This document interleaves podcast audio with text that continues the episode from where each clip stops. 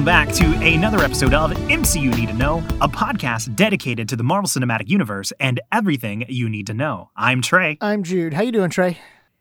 I am doing pretty fantastic. Uh, incredibly excited uh, because we're back to, to MCU proper. Yeah. Uh, you know what? I think this is our first MCU proper review. Right. Yeah. This is. I'm excited. This is this is awesome stuff.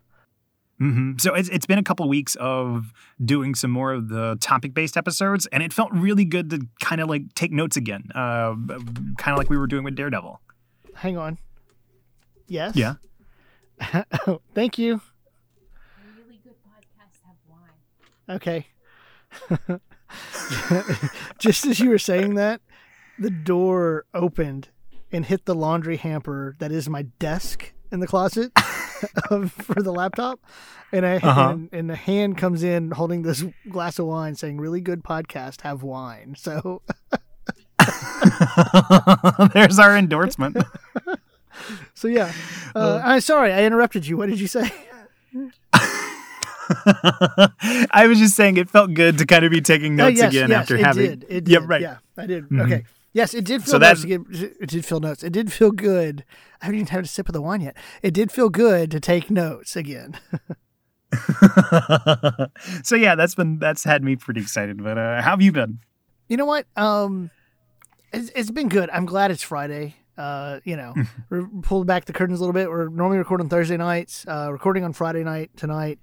Glad it's the weekend. I understand you got to go back to work, uh, but I don't, and it was a long week, so I'm happy. that's good. I'm glad you're uh, getting the break, man. I know things have been really rough. Uh, like you've said before, you're a teacher. Things are tumultuous right now, so I hope you uh, get to take advantage of that. Well, you break. know what? We had we had students. Um, we we had this weird kind of system. I'm not going to dive into it here. Um, Mhm. but I'll tell you what, for all the stress it, that that the week had leading up to the official first day, um, having the students was great. And I know each day that goes by as getting to interact with the students again, because that's I feel comfortable saying this of teachers like that's why we do it for the students right Mhm. and each day that goes by that you get to interact with them it's great it, it just gets better Yeah. And, and I know it's probably not the same set of kids uh, from last time, but I mean, I know there had to be lingering feelings of the abruptness of being on spring break and then the year's just over from Yeah, last year, there was- last semester. yeah there was a little bit about that it was nice well you know it, i mean to be honest like it's like like because i i get some repeat students you know Mm-hmm. um for the grade levels i teach uh and so seeing them again is nice but you know even running into the halls of ones that i don't have as a repeat um and you just didn't get the end of last year get to say a proper goodbye you know at the Right. end of the year and so getting to see them Mhm. again is really cool Yeah. So I'm, I'm glad you got to get that. But um, yeah, but before we jump into our main topic of Iron Man this week, I would like to take this time to say that if you haven't already, uh, if you could take the time to leave us a review on your podcast platform of choice, we'd greatly appreciate it. Uh, leave us a review and a star rating. It really helps the podcast uh, grow in the ranks and helps us be discovered by new listeners. So, like I said, we're finally diving into the MCU proper this week. We are taking on none other than Iron Man, the first movie in the Marvel Cinematic Universe. okay we've talked about this once before so let me ask you saw this in the theater right I did. okay yes. and you remember that experience I do, because I was very reluctant to see it. That's right. That's right. You were kind of mhm. saw the trailer and you were kind of, uh, but but it ended up. I'm over superheroes. yeah, but ended up loving it. Okay, because we talked about Mm-hmm. this. All right. Yeah, What about you? Did you see this one in theater?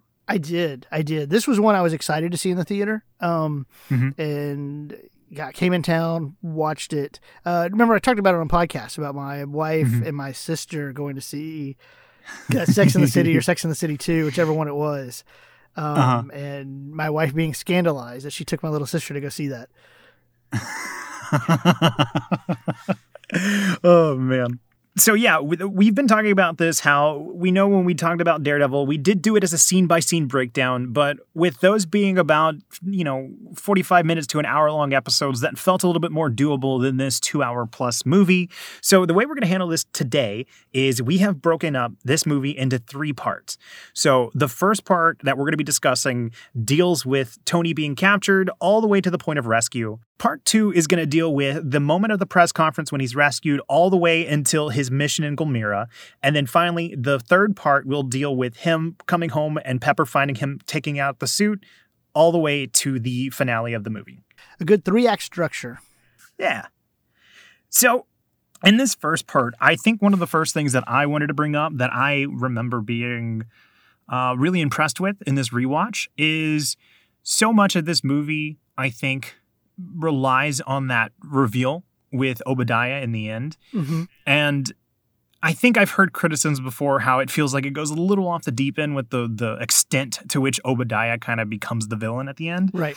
But I, I knowing that now in this rewatch, I think the thing I found so impressive is when they were doing that, you know, after Tony's been captured and all that, and they're having the flashback scene of him winning the award, and they had like that infographic, like detailing everything we needed to know about Tony Stark. Uh-huh. They the way they were visually able to tell that story between Tony and Obadiah, where um, you know, they had the like Obadiah stepped in when Howard Stark passed on and he managed the company. And so there you see Obadiah on the magazine cover and he's alone. Uh, then Tony comes in, he's kind of young, they're sharing the cover. And then the next cover is Obadiah kind of in the background and Tony taking center stage. And then finally, the last cover that show is just straight up Tony Stark. So without them even having to show Obadiah and Tony interacting, they did such a great job of planting that seed of jealousy between them. Oh, absolutely. I mean, the in that one cover, the look of Obadiah towards Stark as he came to the front, um, mm-hmm. you you started to get hints of that.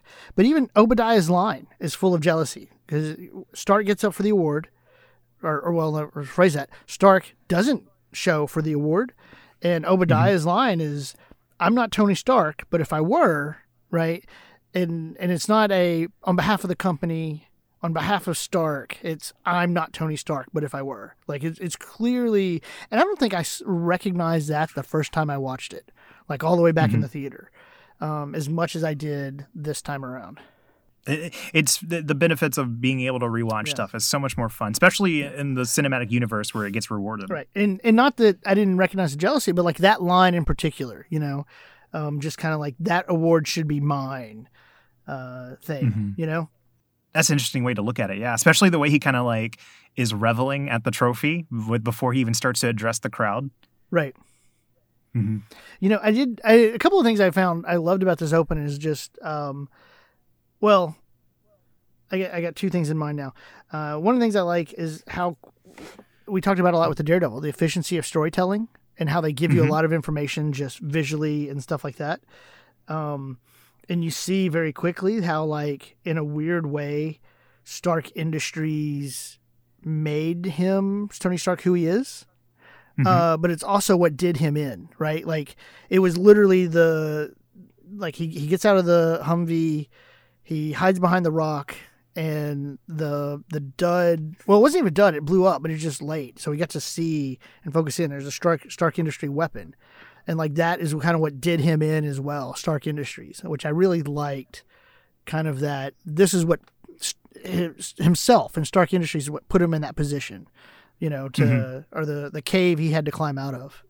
And you know and so much of Tony's growth in this movie is recognizing the responsibility of his family's legacy. Um, the fact that you know his father helped create these weapons, he profited off the, the selling these weapons for war, and for so much of that early part of the film, like he gave no mind to that, and kind of playing in that space about how demonstrating that Stark Industries was both his making and undoing they did a very good job of this visually as well. Whenever he was displaying the the the large missile, which I'm blanking on the name at the moment, Jericho. Uh, the Jericho, thank you. Uh, whenever they were demonstrating the Jericho, you know, he was up there and he was giving like his rehearsed speech about like how you know the, I say the best weapon's the weapon you only have to fire once, and it's very clinical in his delivery. He has the big showmanship where he has his arms outstretched, the bomb goes off, and then the way that he's kind of caught off guard by it a little bit after the explosion Uh-huh. and the and the aftershock.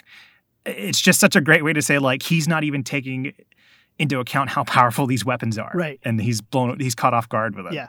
and then immediately goes and grabs a drink. Yeah, that's a nice touch. To peace. Yeah. Yeah. That's, Mhm. a, Yeah. that's, a, that's a nice touch.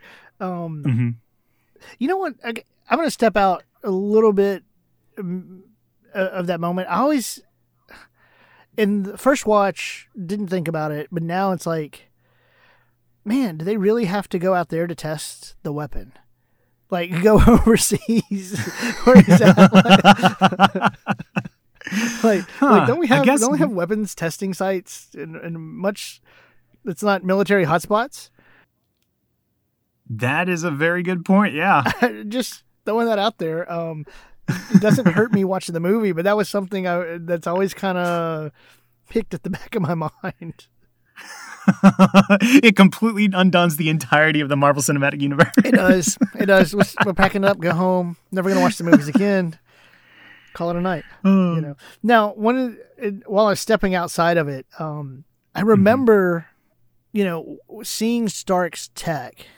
You know, and I'm getting a little bit ahead of the scene. And I'm not trying to get ahead of us, but like the first time you see Jarvis at his apart at, uh, apartment, Tony Stark doesn't live in an apartment at his house. you know, Jarvis might live in an apartment. yeah, but like there. so so like you have that the you see that in there, but even go back to the scenes we're talking about, and you have that flip phone, but he's doing video, you Mhm. know, and the the tech there was so. I remember watching it and thinking it was so advanced, but Mhm. now you watch it and it's like that's a really small screen, and you're on a flip phone, and and then Mm-hmm. seeing where Jarvis ended up, you know, from uh, from those first moments, uh, you get introduced to Jarvis uh, it, it's it's interesting how the tech over time is. Um, I don't I don't think it takes away from my viewing experience. Uh, you know, I wrote down jotted down. It's like I hope this doesn't show up on MySpace. I'm assuming that was a partnership at the time because you. Oh, 100%. Yeah, 'cause- you know how I know? yeah, go ahead.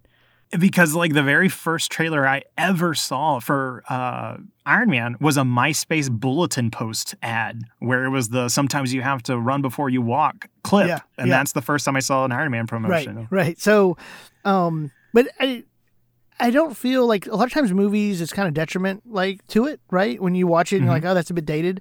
I didn't feel that though, and I don't know if it was just because I'm forgiving it because it's the MCU, but I didn't feel like, oh, that's dated. It was just, it just is. It is dated. Uh, I guess dated has a pejorative feel to it. Whenever you talk about a movie being dated, it's like, oh, it's not up to snuff. I think the thing that the MCU has going for it, and again, we could totally be MCU apologists here, but the thing that that makes it okay is because since these do exist on a continuity, it's not dated. You're just seeing the evolution from from where it was to where it gets to eventually. Right, right. And because yeah, I had a similar feeling. Like whenever Tony, even the fact that at the very beginning when the soldiers like, hey, can we take a picture? They don't pull out their phone to take a picture. It's like a little snapshot, like a little It is that, power that zoom. point and shoot camera. Yeah. Right. And so there, there's definitely so much of that that grounds it specifically in that 2008 period. Um, and I, and to me, it, it's almost endearing um, instead of the pejorative sense of dated. Well, and I don't mean, and again, I'm not trying to talk down about the movie. I Right. Mm-hmm. mean, some of my favorite movies were made in the 80s. You know, uh, Mm-hmm. so, so yeah, so it, and I mean, you want to talk about dated? You know, when they're would look at Captain Marvel when when they dated intentionally, and she's running to a payphone. Um, Mhm. You know, um, and go back to those 80s movies when they're going to a payphone, and that's Mhm. because that's what you do at that time. So yeah, so it's So many of those movies could have been solved with a cell phone. I know, I know, right? but uh so yeah, so I'm not trying to there, but it's like like it didn't bother me though, you know, and and it's Mhm. it's it didn't take away from the experience of like oh you mentioned MySpace and it's not a thing or whatever. So you did mention the introduction of Jarvis, um, which, if I'm not mistaken, that's when we finally get to get a glimpse of Tony's garage, his workspace. Yeah. One one of the things that I really enjoyed about this first part of the movie is the way they established that garage as it's his safe space, like it's it's where he can be his most vulnerable. Because throughout so much of this early part, you know, we're seeing Tony like his wit is on full display, and you can see the way that he uses it as a defense mechanism, specifically when he's having the um, the interview with Everhart about like, well, how do you sleep at night when you know you're making money off all these these weapons you sell? You know, he's kind of got like a distance that he's keeping people at, but here uh, we see him being a little bit more open with Pepper, and I think the way they kind of subconsciously cement this is one of the things that I notice is that he's working on that hot rod, right? Right. Yeah. And it's a and it, Tony's so often called the tinkerer or the mechanic. Like we know that's where he's at his best. And while he's working on that, in the bottom right corner of the frame, you can see there's a picture of his dad also working on a hot rod. And I like that they solidified that there. Yeah. Well, and again, it's, it's that well done storytelling what I find fascinating in you bringing that up is the song playing, I believe, was uh, a song called Institutionalized by Suicidal mm-hmm. Tendencies. Mm-hmm. And that's what mm-hmm. I really focused in on in that scene is those lyrics. So actually, in my research, I pulled up uh, some lyrics. Sometimes I try to do things and it just doesn't work out the way I want it to, and I get real frustrated. And I'm like, I try to do it, or I try hard to do it, and I'm like, I take my time and it doesn't work out the way I wanted to. And it's like I concentrate real hard. And like, it, it's almost like that internal, like it felt to me like this internal monologue as he's tinkering with this hot rod, mm-hmm. you know? Mm-hmm. Um, and then projecting out and knowing how getting into Iron Man 2 and further beyond, you have the dad issues mm-hmm. thread that they pull through. Well, all the Marvel movies have a dad issue in it, but that dad issue they pull through with them you know, it, it, it was a nice touch to have that internal monologue going. And the way that we see how that garage space becomes a central part for a lot of the pivotal moments in this movie, um, I'm glad they they established that, and and I'm glad that you because I. I heard the song, but I didn't actually look up the lyrics. I just I picked up on the general angst vibe. But yeah. you kind of stating the lyrics, like I actually read them out, that that makes it 100 percent more well rounded out. Yeah and it's a you know it has a good punk feel. Mm-hmm.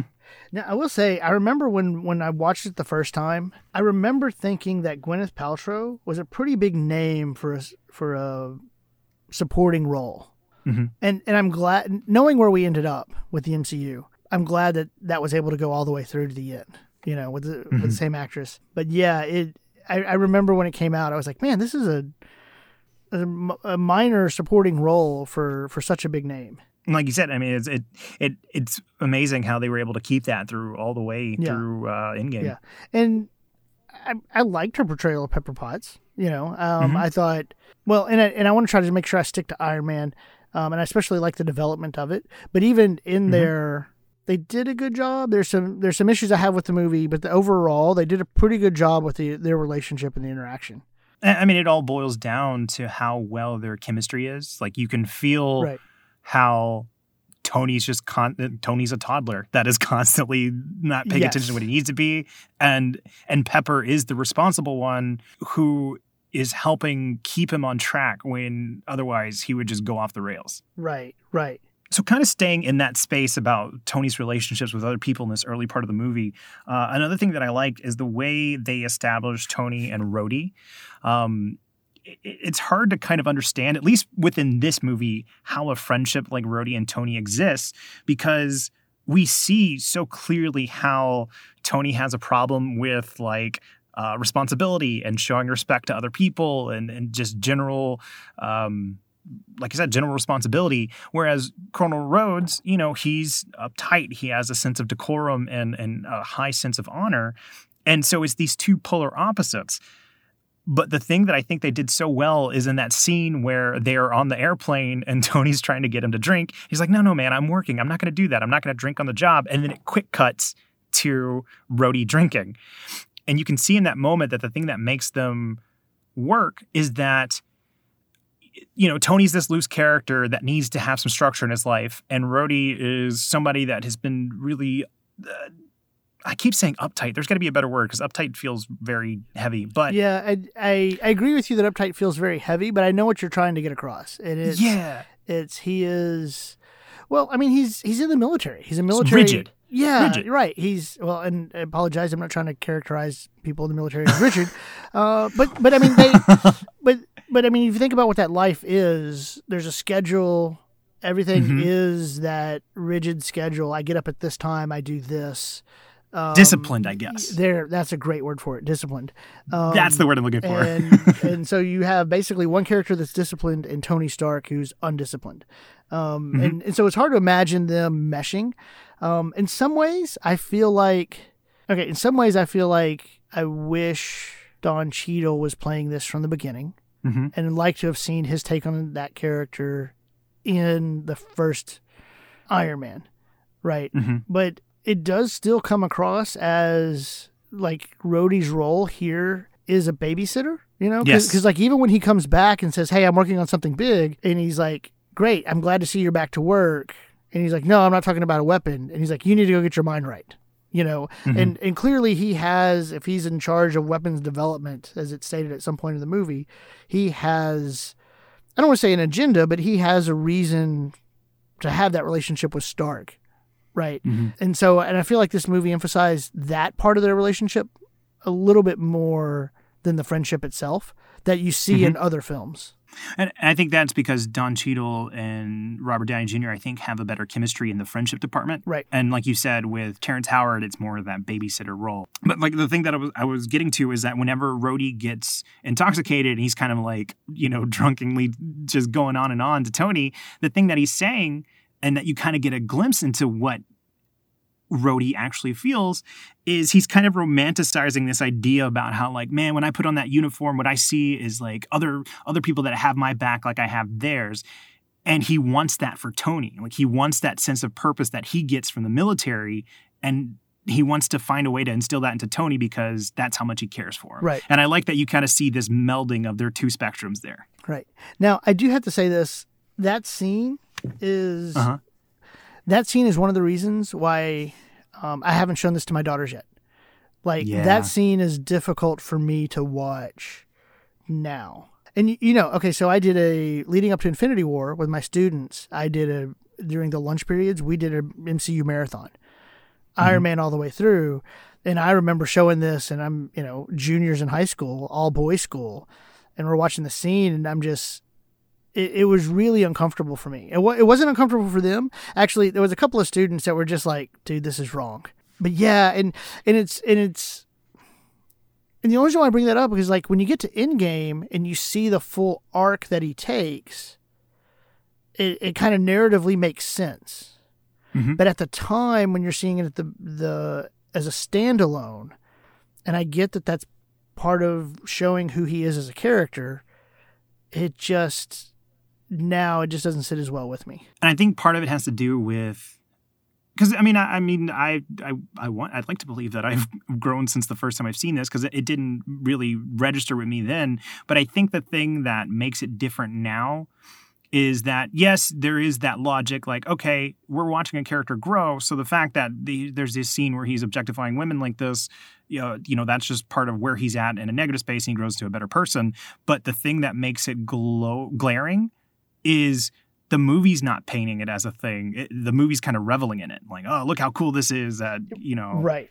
Yeah. I think that's a perfect way to put it. Like it it's it's not a problem, it is glorifying it. Yep. hmm And I think that's where the problem lies. And and again, it, it, it's it's an older movie. We've I think we've all collectively grown and and know how to um, better interpret it. But it, yeah, I see why it sits uh, uneasy now. Yeah. Now, one thing I do want to circle back to, like like when he was in the cave, and and circle back to um, part of that the Stark industry that you mentioned, you know, that we kind of talked about about building him up and also taking him down and kind of kind of thing and wrapping it up. Something that was mentioned to him was like when the, when the Ten Rings guys first came in and he asked, uh, was it Ensign? Was the guy's name? Who was he in there with? Yinsen, yeah, Yinsen. Jensen. When the group of men from the Ten Rings come in, and he asks Yinsen, "Who are they?" His response is, "They are your loyal customers, sir." You know, Mhm. um, and that was like a really good clue that these weapons were bought and not stolen. Mhm. You know, because he's like, "How do they have my weapons? How do they have my weapons?"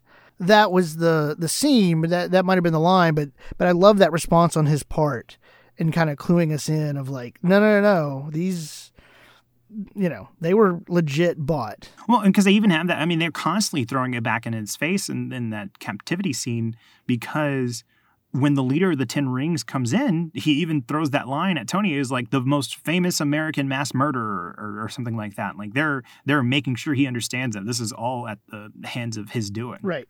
Right. So kind of playing in the space about his relationship with Yinsen, um, we talked so much about the story circle in Daredevil and about how Matt's lowest point and so on. I find it so incredibly interesting that we are really dealing with Tony's lowest point at the beginning of the movie, I think. And we see so much stripped away from him at his lowest point, and he has nothing more than his own ingenuity to build the things that he needs to build the arc reactor to save his life, and then, of course, the suit, and Yinsen's moral compass to help guide him through this dark place. Also, Yinsen here, though, is very pointed, right? Because he asked, Do you have family, anybody? And Starks, you know, shakes his head no. And Yinsen's line is, you know, a man who has everything yet has nothing and, mm-hmm. and and very quickly he shows how shallow Stark's life is. You know, yeah. um, in in terms of like the the contrast of where you see him and he's in Vegas and and all of this to literally it's like oh we showed you with all of this stuff and now but look at you you really have nothing uh, mm-hmm. amongst all this material. I mean, it was so much of filling the voids that he had and not addressed with vices instead of actually, you know, having any substance. Right. Right. And man, and it's and it's so I'm sure it's not gonna be the first time we use this pun. It's a very stark contrast with and again with that conversation where Yinsen, where he's like where Tony says, Why should I do anything? They're gonna kill me and you if I do or don't. And if not, I'll be dead in a week anyway.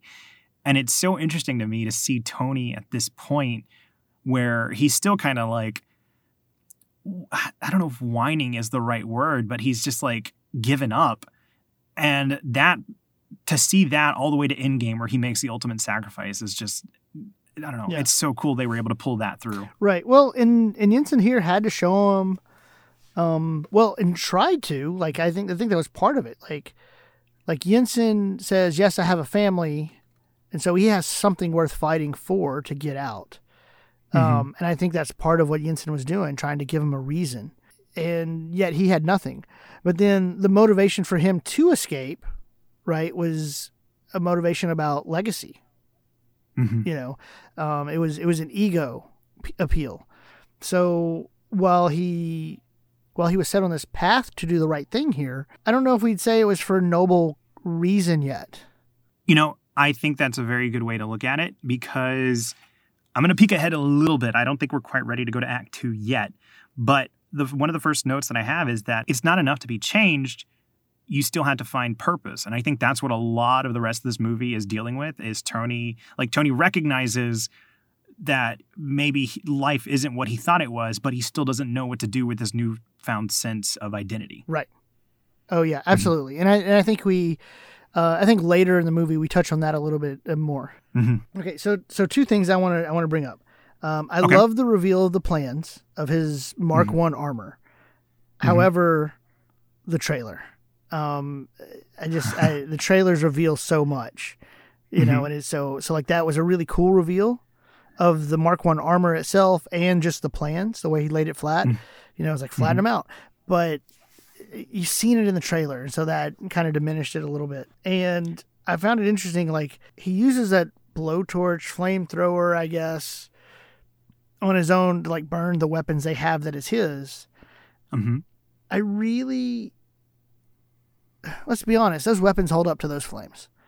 I mean, if mm-hmm. not, they're pretty defective and pretty dangerous weapons to be used because like they're in armor like like they're gonna be shot at right they're they're on uh-huh. planes they're on whatever they're gonna be shot at things are gonna explode if it can't stand to that kind of heat it's it's just as dangerous to, to, to those to those wielding them and so you're really dismantling the very first movie in the MCU I wasn't expecting this just...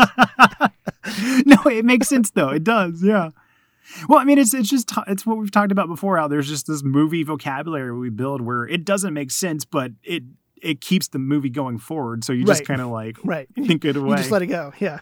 Mm-hmm. Which I have a little tangent here. as far as movie vocabulary goes. Why is it in every movie when a character wakes up from like a coma or some kind of medical thing and they find out that they have the the tubes in their nose that they just immediately yank it out? Like they're there for a reason. Like I don't know. I don't know. That that gross one it grosses me out and two it's like you don't know what damage you're doing. Yeah, I don't know.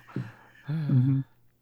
But you're right. he does that all the way to Endgame when he has the the IVs and he just yanks them out. Mm-hmm. Well, at least he's consistent. Yep. That that's what we want in our characters: consistency. Well, no, no, no. We want growth. We want growth. Consistent growth, somewhere yeah, in the there, middle. There you go. Consistent growth, the golden mean. That's what we want. oh man. But you know, and, and, kind of circling back more on point with your talk about the the trailer revealing the suit, can you imagine if we lived in a world where trailers weren't super revealing? Like, how would you feel if they reveal that that first Mark One suit, and you're kind of in the theater thinking like, well, that's kind of a clunky suit, and you just wonder if that's going to be it for the rest of the movie. Well, okay. So in fairness, we talked about this a little bit in a previous podcast. In 2008, we weren't yet, at least to my knowledge, with content creators like fine tooth combing the trailers, frame mm-hmm. by frame with the trailers, and the MCU wasn't a thing, and they were truly trying to get people in the theater to, to make this mm-hmm. thing successful. I understand them revealing as much as they did. So, uh, you know, I think one of the the most influential parts of this whole captivity scene in part 1 is the relationship with Yinsen. Specifically, I think one of the things that they did so well with the phase one starter hero movies is that for Thor and Cap and Tony, they all had these characters that helped propel who they were going to be for the entirety of the saga. And Yinsen is definitely that for Tony.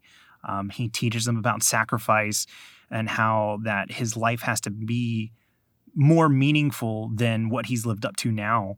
And you know, he has that final line of like, you know, don't don't waste this chance that you've been given. And we see how that weighs on Tony for, you know, all the way through the end. Yeah. Well, I mean, it follows the hero's journey, right? Like your hero is uh, sent into action um, the hero is given some kind of, you know, uh, wand, golden fleece, sword, you know, whatever it is. And the hero has to leave the mentor, you know. Mm-hmm. Um, it's why, quick spoiler, turn down your volume for 10 seconds if you have know nothing about pop culture.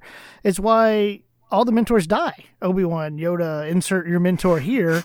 You know, Dumbledore, any other movies that can ruin. It's why they it's why they die because the, the, hero has to move on. You, typically, you see that later in the story, um, and where here they use it, you know, pretty upfront.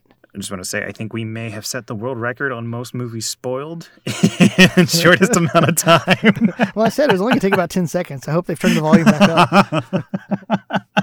well, you know what? It's funny because I like I teach the hero's journey to my, to my students. You know, I mean, they learn it mm-hmm. in English, but I also I also recover it. And at the end, they're just like, "You just I can't watch movies again like without it's like because it, it, it, does it impacts your your viewing experience knowing it but that's the thing though is, is like when they when they when the, the creator the storyteller does it well it doesn't matter that you know they suck you yeah. in mm-hmm. i mean it's like seeing the matrix like you see what makes it oh yeah tick oh mm-hmm. yeah but not the second one or the third. But okay. I meant the actual pop culture expression of like seeing the Matrix, but I guess you could also say actually oh, seeing the movie okay, Matrix okay. too. oh man. To reveal my feelings on the Matrix trilogy, but okay.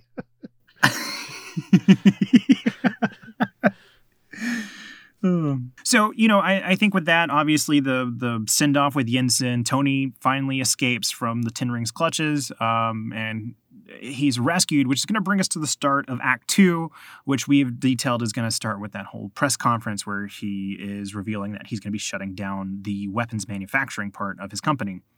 Um, but one, before we get into that, one thing that I want to say as a, like a carryover point from the last one, because I kind of bridge these two, is is like I was saying, it, it's so interesting to me that they had this this hitting the lowest point and then having return change so early in the the movie is that not only is it an interesting structure in a fun way to kind of like subvert the origin trope of superheroes. Right. I kind of wanted to step out a little bit here and say, well, first I should ask this: Have you seen the movie Chef, the other Jon Favreau movie? I oh my gosh, I love it. The other like Okay, it's only one. I'm so Have glad. you, have you not seen? Okay, never mind. Keep going. Well, there's the Chef TV show, and it's really good. Well, I know, but I was about to ask, have you not seen and list a couple of movies, and then I, I knew the answer was going to be yes. So go ahead. Oh, okay. I see what you mean now. anyway, I just thought this was an interesting kind of little pointed look at Jon Favreau, where I think this is actually a style of his because obviously we see the the hero's journey, uh, the return having changed early in this movie. I think you can almost kind of see it too in Iron Man 2, where he kind of deals with whiplash fairly early on in the movie, and the rest of the movie is kind of this weird limbo. Yeah. And then what I was going to say with with uh, Chef, which this is kind of just vague spoilers, nothing detailed wise.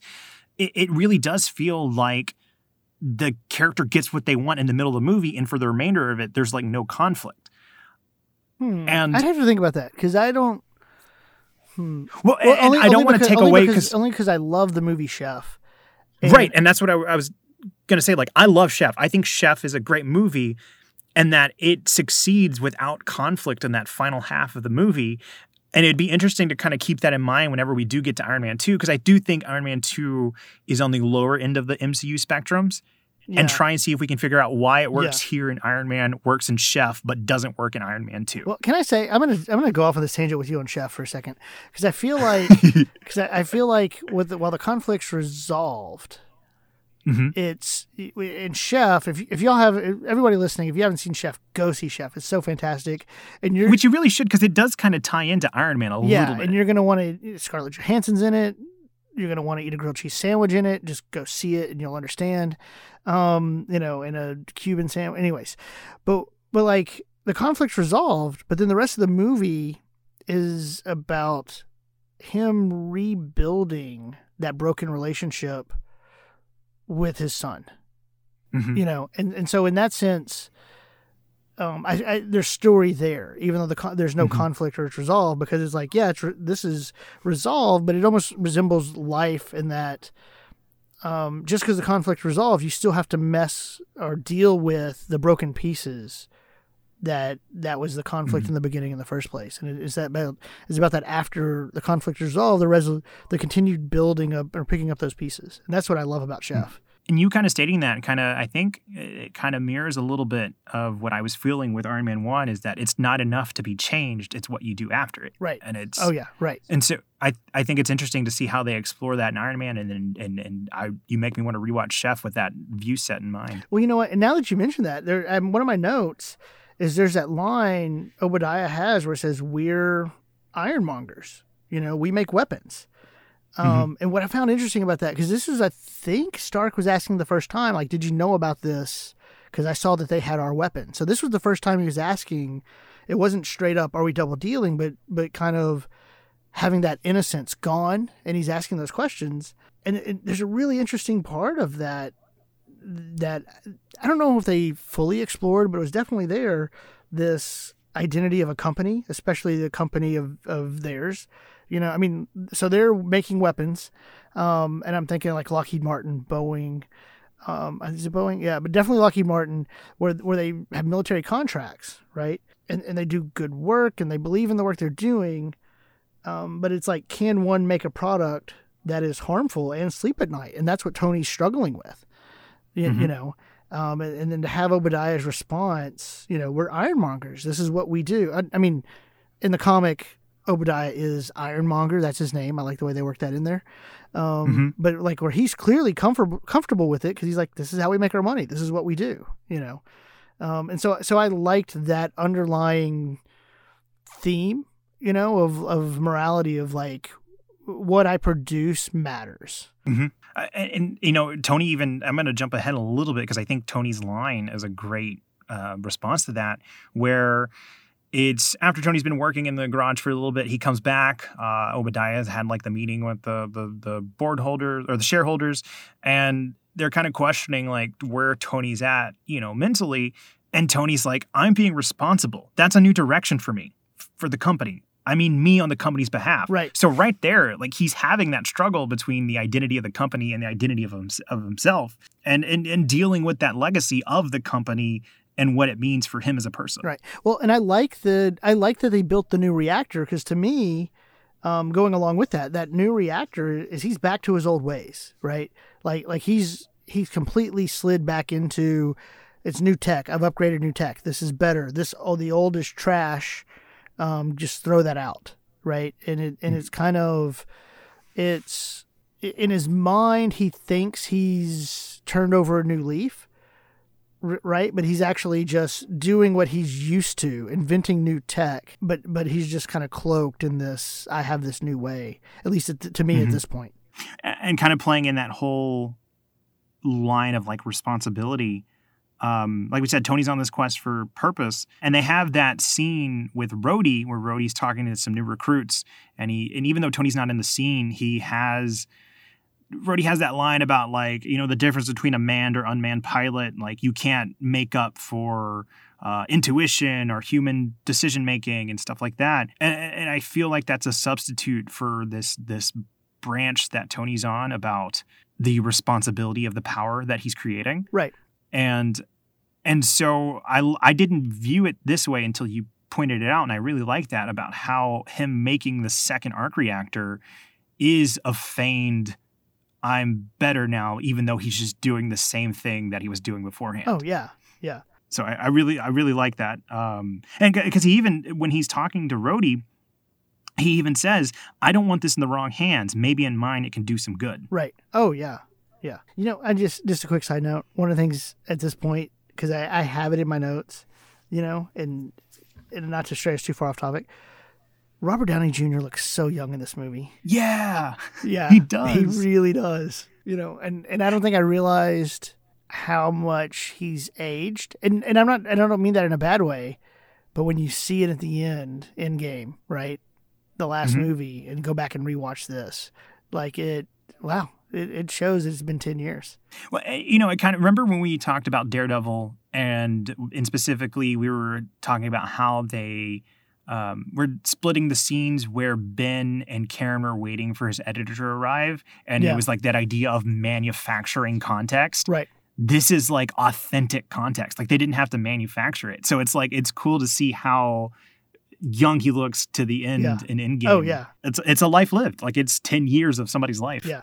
and then my other note: Jeff Bridges is so good when he has that line. Oh, I know! Tony Stark built this in a cave with the backs of scraps. Like that was so. That's my best Jeff Bridges. But like that was That was a good Jeff Bridges. Thank you. And like I just wrote down like Jeff Bridges is so good, you know, because like to me he's the dude, but here like he's totally Obadiah.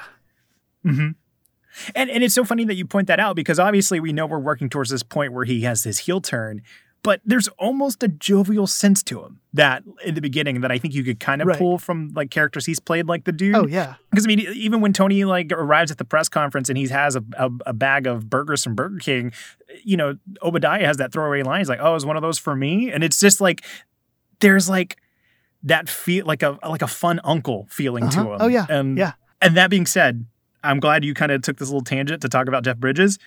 This is this is just a direct note I had. Not many people can make a Segway imposing, but Obadiah nails it. Any other person but Jeff Bridges would have been laughed at for rolling in on a Segway. that's a perfect. That's a great point. That is a great point. Didn't he have a big cigar in his mouth too? Like like he yeah Mhm. yeah. That's Yeah. fantastic. Uh, while we're on Jeff. That is the embodiment of, of Obadiah yeah. in one image. Oh yeah. While we're on Jeff Bridges, jot this down in your notes. Watch Arlington Road if you haven't seen it. I have not seen it. You gotta watch I'll it. check it out. You gotta watch it. Okay. Jeff Bridges lead.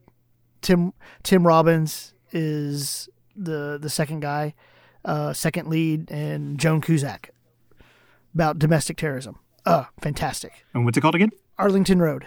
All right. Uh, back on topic. Yeah, Jeff Bridges. uh, you know, I, I just well, and this is the scene that Far From Home reached back to, Mhm. right, and pulled Um, and the guy. Yeah, because the guy he yelled at about. That's that's not until Act Three, though. Oh, wait. You're right. Okay. I thought you were just really excited to show off your Jeff Bridges impression. well, I, I two things. A, yes, I was excited about mentioning Jeff Bridges, and that distracted me. So yeah.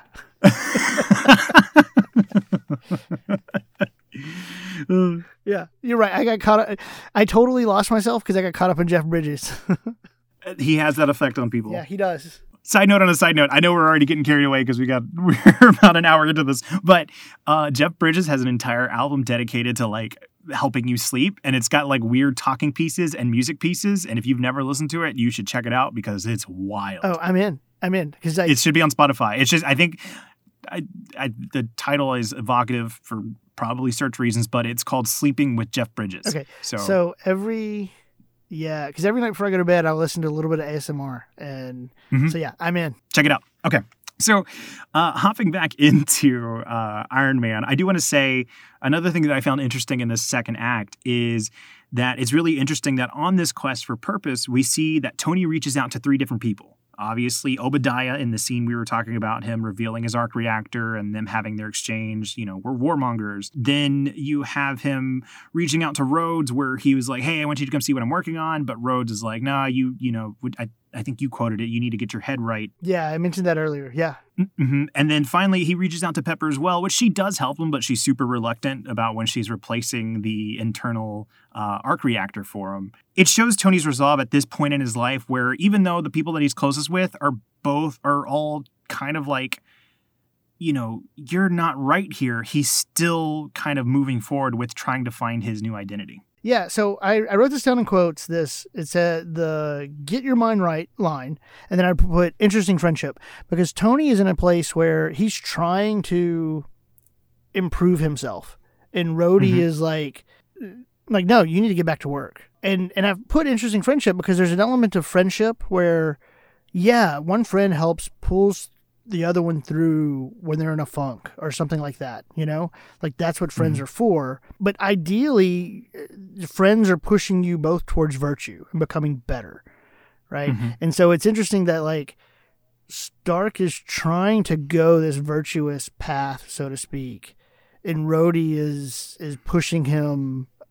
You know, he's almost like one of those in the hero's journey. He becomes in in, in a minor moment here one of those obstacles, one of those uh, the people that he has to henchmen, so to speak, that he has to overcome in order to reach his end goal. Uh, and who are the other two you mentioned? Uh, Obadiah Obadiah, okay, and then Pepper. and Pepper. And Pepper, eh, a little less so. I, I, I think it's uh, they establish some friction with her being unwilling to help with the changing of the arc reactor, um, and I think that's just setting the stage for later on. Um, Right. Actually, at the end of this act, at the beginning of the next act, where they she catches him taking off his um, Well, his armor. Well, and you need that, and, and it's interesting because you need that moment where, you, you know, and it comes together in the end. But you need that moment. She needs the old arc reactor to have as the gift, right? Proof that Tony Stark Right. has a heart, you know. Mhm. And and the reason why I bring that up is because if you think about it, to to save the day. So I already mentioned right, like the and, and I know I'm getting ahead of myself here,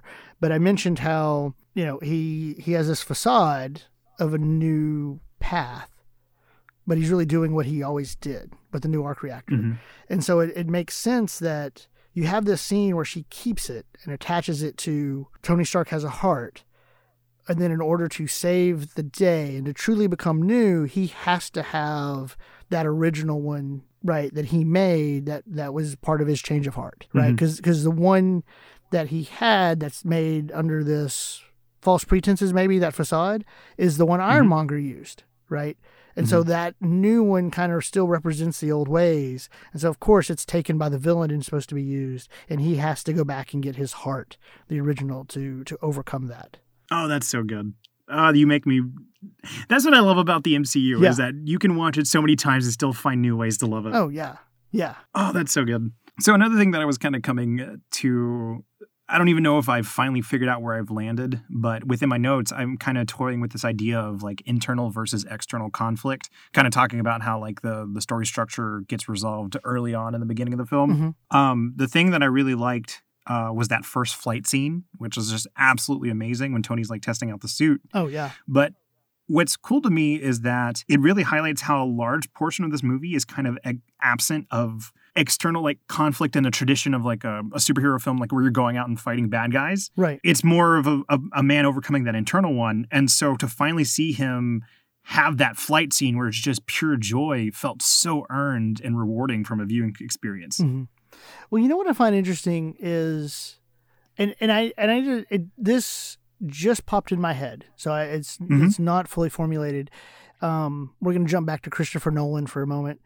Um, we we brought It's a up- staple in this place. Yeah, but but but I want to look at Batman Begins for a second because because Batman Begins has a very I'm going to be careful here, but a similar structure in the origin of, Mhm. of Batman being born and his training, right? In the terms of like the conflict is that internal becoming something, and I'm and I'm just wondering if and I, and I'd want to see them quite almost quite literally side by side. I'd love to think think about it that way and see as a story structure what did Nolan do here versus Favreau, and why do both work? Uh, You know, um, but they also feel very different. I'm going to put us on accountability here. As much as we talked about it, we have to have a bonus episode where we go through a Nolan Batman movie. We do. Like we just have to. We do. And I think it helps that the the Nolan Batman movies were so influential for all superhero movies. Right. So I don't think it's too far of a deviation, but we should we should find a way to do that at some point. Okay, so on the count of three, which movie? One, two, three. Batman, Begins. There you go. Okay. Yeah. I don't get me wrong, I love The Dark Knight and I like Yeah. it better, but as far as what we're dealing with, I think Batman Begins is the best place to start with Awesome. I see. I knew there's a reason we partnered up for a podcast. So yeah, oh man.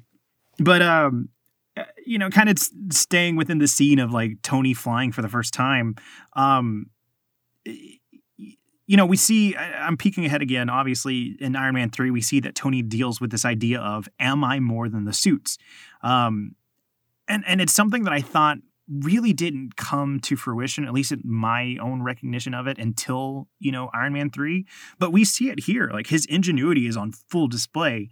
Um, because when he has that flight scene, he his ego gets the better of him, and he's flying up to see how high he can go, and his suit freezes, and he loses obviously his mobility. He loses Jarvis, and he relies on his ingenuity of releasing the flares to kind of jump Right. his suit back into action and save his own self. right, And it's really cool how much that theme keeps popping up back up for Tony. right. Well, he's he's very resourceful.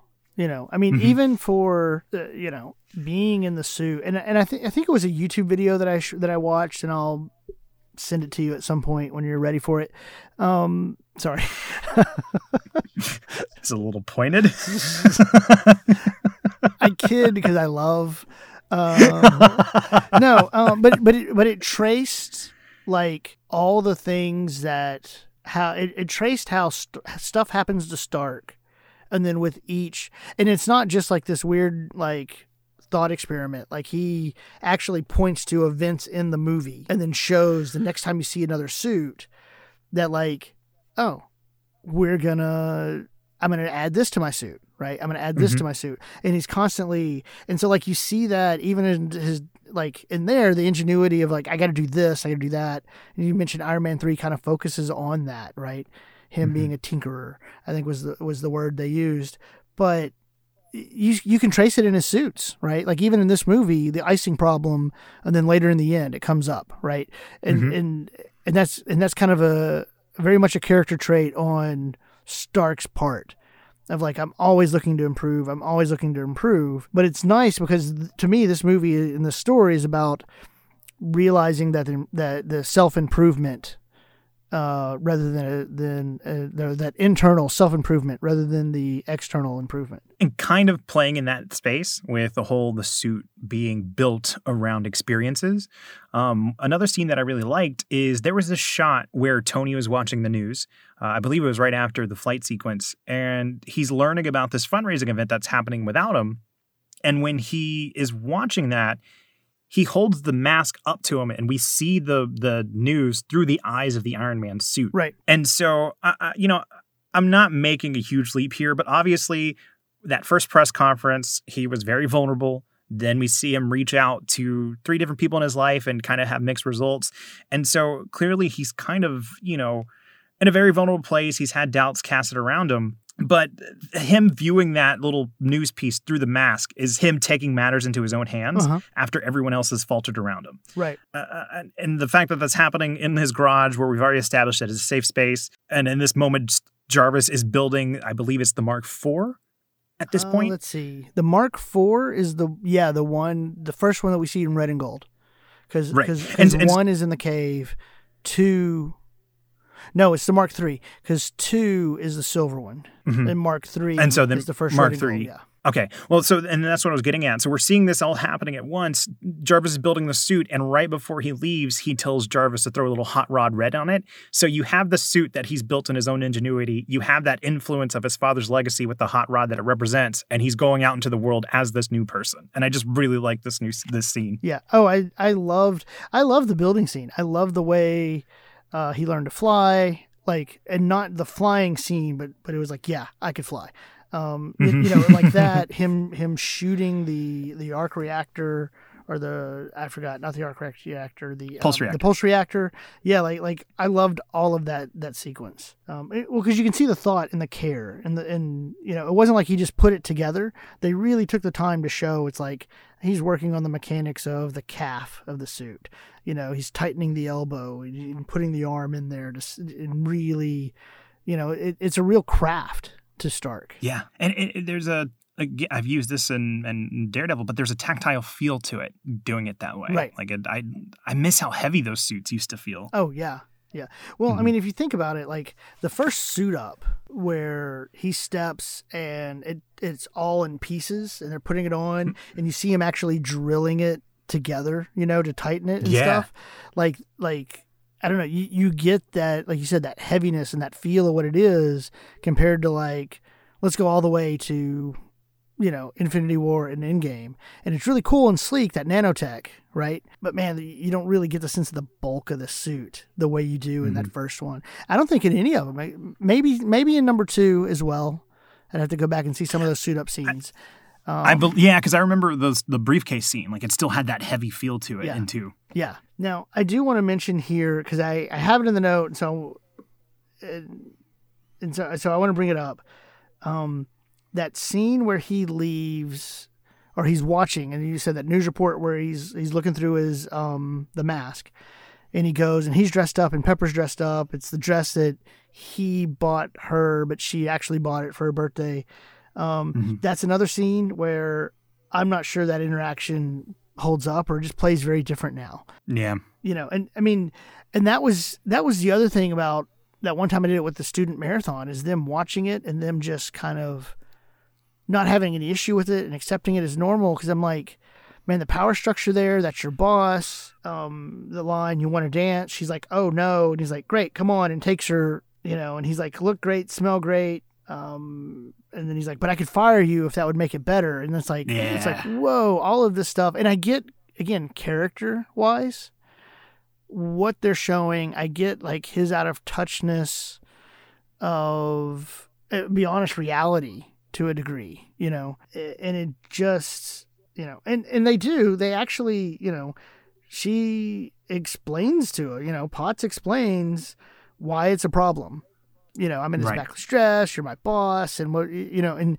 and there but it still it just doesn't um i don't know it doesn't it doesn't play right to me as much Mhm. as, as and, and and and honestly i'm calling myself out because because it's one of those things that i remember when i first saw it i didn't think anything of the scene so like i'm Mhm. totally calling myself out on this one as to Yeah. as to to when i watch it now Oh, I'm totally in that same camp with you. And I'll be completely honest, I didn't even pick up on it because you and I both did rewatches. I did a rewatch with my stream community. You did a rewatch with your, your class.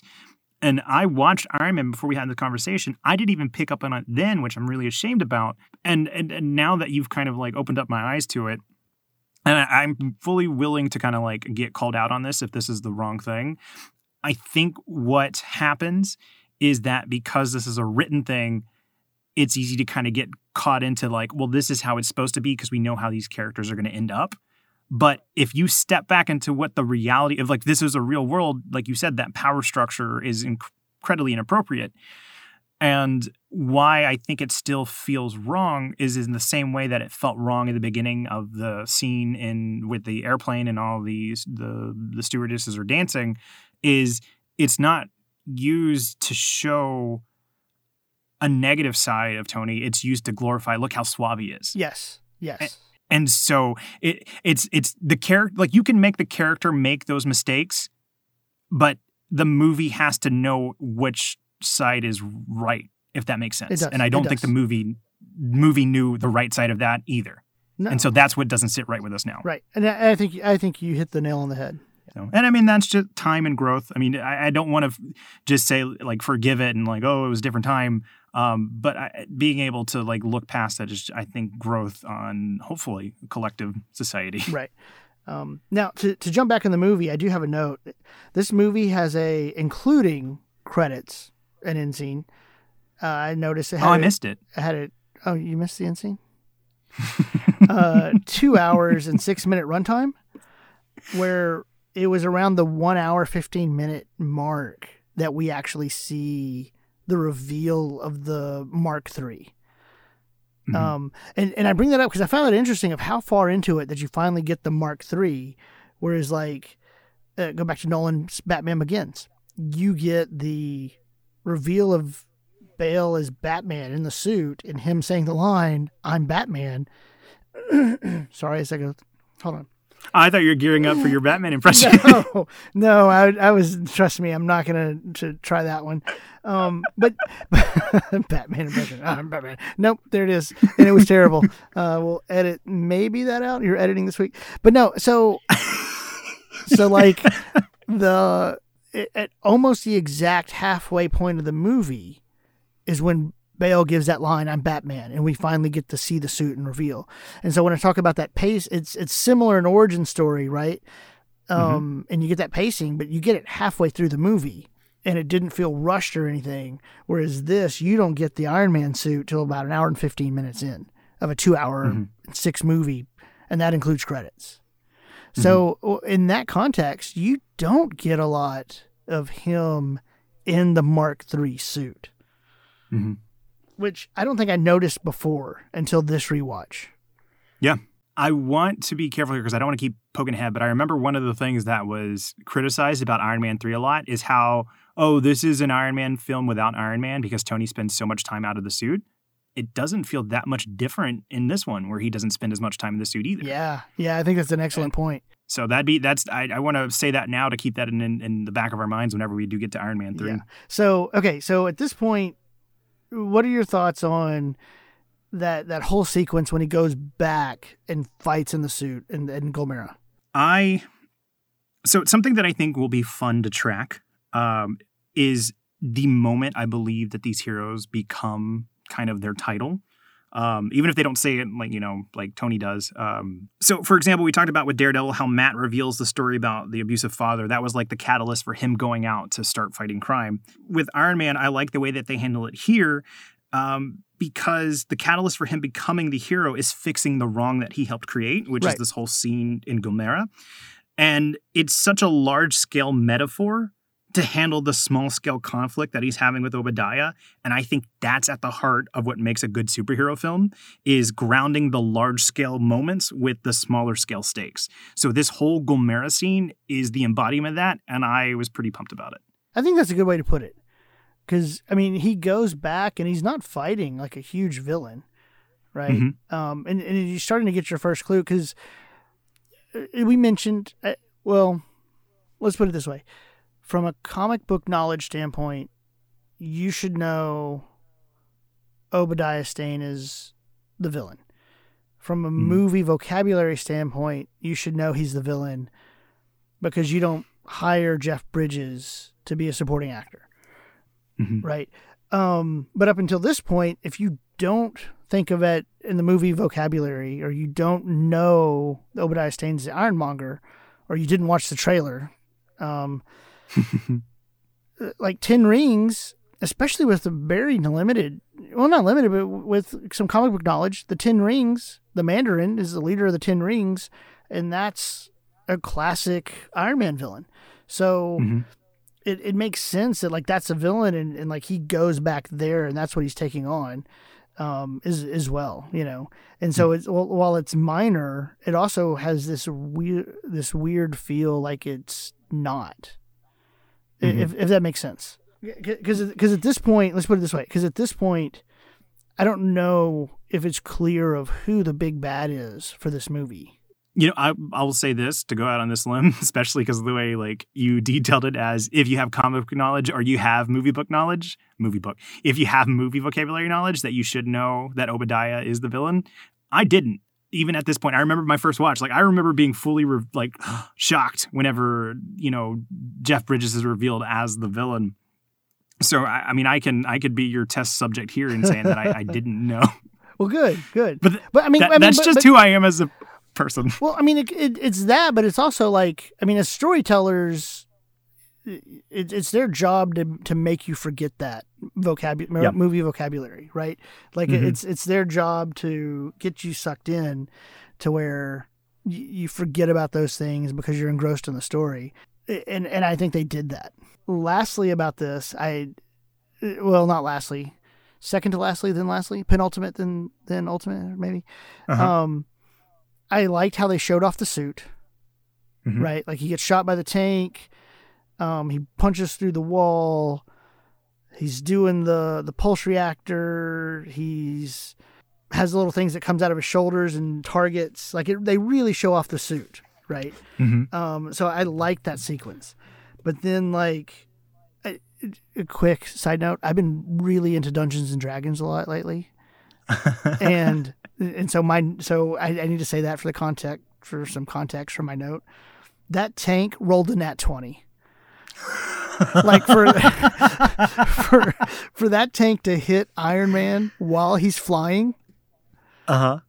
like that's a nat 20 but like he has such a small cross section to aim he's a moving target it's a tank right like for you to knock him out of the sky It's a damn good uh, shot. yeah kind of staying within this space. Actually, no, because you said you had another. Uh, that was your penultimate note. Did you have something? no the nat twenty. the nat 20 i was Okay. I love it. yeah, Um, th- yeah the nat 20 was my ultimate sorry it, now it now it seems kind of a letdown I, I built it up too much no, it was a good note. I, I just wanted to make sure I wasn't stepping on him. But but what I was going to say is that you know we've praised Marvel for handling collateral damage in movies like Civil War, but honestly, they've been dealing with real world consequences from the beginning. You know the, the way that th- he took the time when you had those pinpointing uh, missiles. It was this, you know you see Iron Man kicking ass and you know doing this and that, and then he really slows down and pauses. Not that any other superhero would show you know just killing civilians like that, but I like that they had that pause and showed the capability of Iron Man to be able to pinpoint accurate, Right. Um, you know who he was taking out. Yeah, and you're right. And- And, and- and, they've eh, well, I like that go jumping ahead movie wise to Civil War, that self criticism, you know. But you're Mhm. right, like like even here that wanting to do right like is what kicks Mhm. him off to have this change of ways you know and so so from the beginning you could argue that they've been kind of, they've uh, kind of they, they've been mindful of it And, and because you have that scene with the pinpoint missiles, and then you have the scene where he is evading the jets and he crashes through one of the wings. they hit him and they make hit a- him That's true. They did. Uh, you know, they make a big scene about him rescuing that pilot, and then so it's it's something that they've definitely been conscientious of from the beginning. Oh yeah. Can I can I do a quick side note? Everybody has wanted to see stealth armor, right? Like I say, everybody, maybe hyperbole, but wanted to see stealth armor.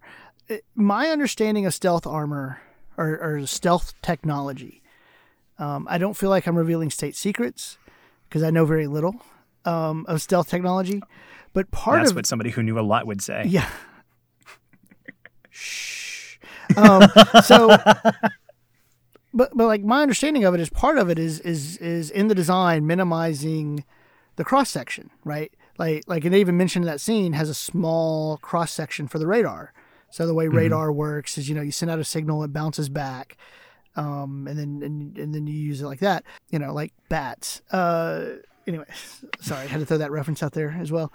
Um, but because it's a human flying in the air, that's a pretty small cross section. Like, isn't he, wouldn't he pretty much be stealth by nature? Like, you wouldn't really have to do something fancy, I would assume. Yeah, that's a good point. Uh, how and, and like you said, I mean, it's illustrated with how lucky of a shot that tank had. Yeah. Nat 20, baby. Nat 20. I You know, so want to play it- Dungeons and Dragons. Okay, keep going. I I do too.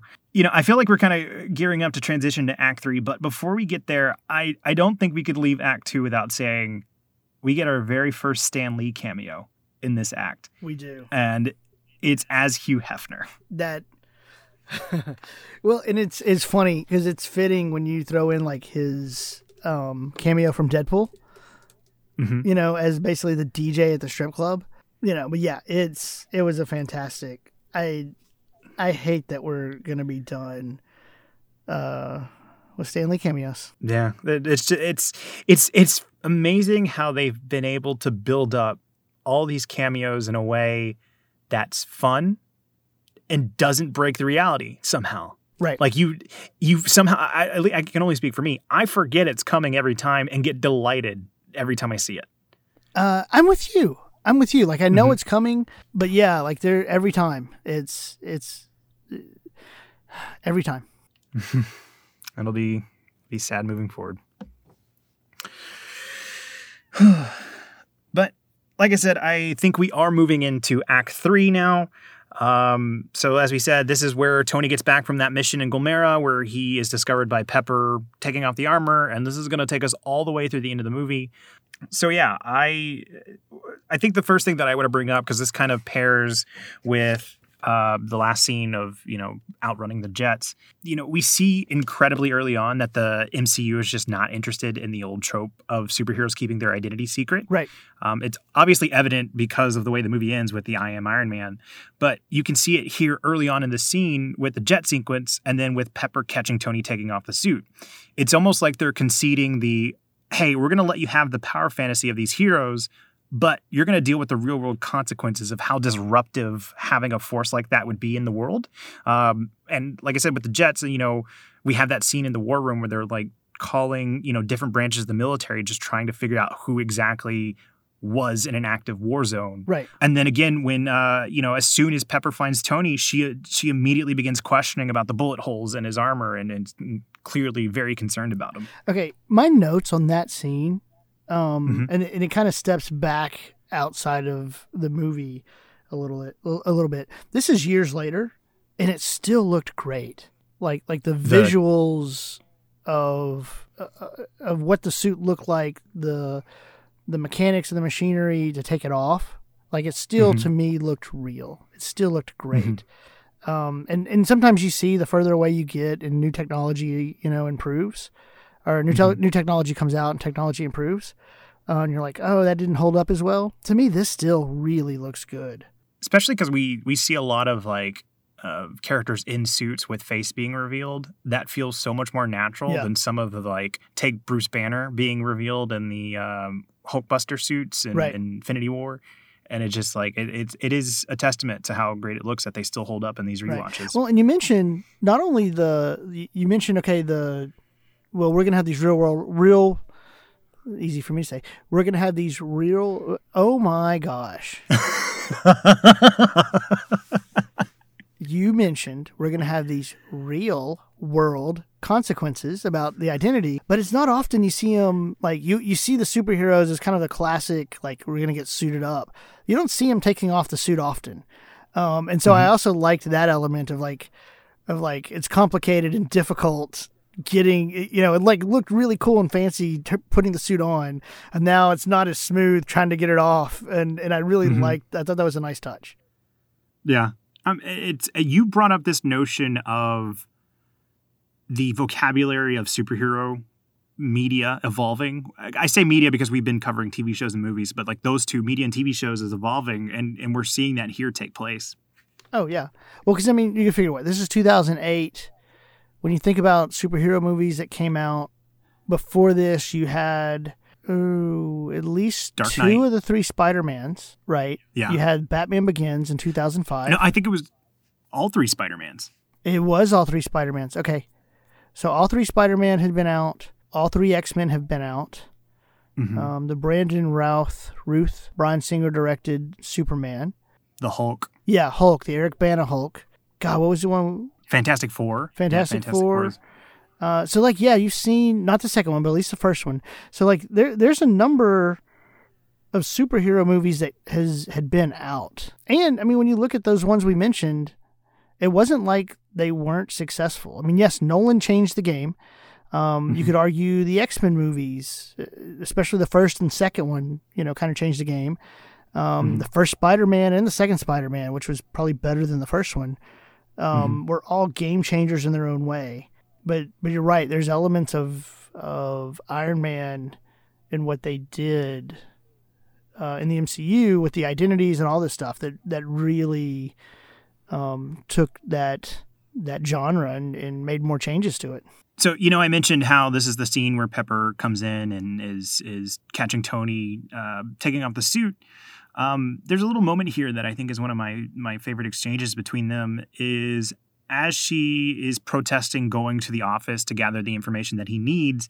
Um, you know, she she she outright declines him, and Tony responds with, you know, like you know, you stood by me when my company was making money off all these weapons.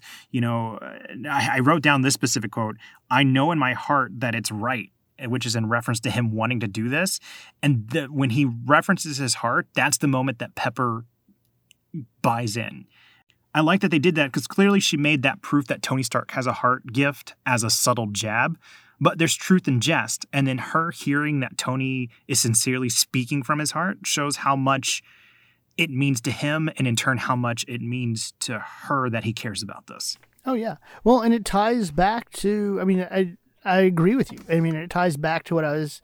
Um, I think that arc reactor, like, like I know, like it's comic book accurate to put it in his chest, but I really like how they played into that. Like, like he starts in the cave and he begins that change of heart, and he and he gets a new one, so to speak. But he but he still has that I'm not satisfied, so he tries to upgrade.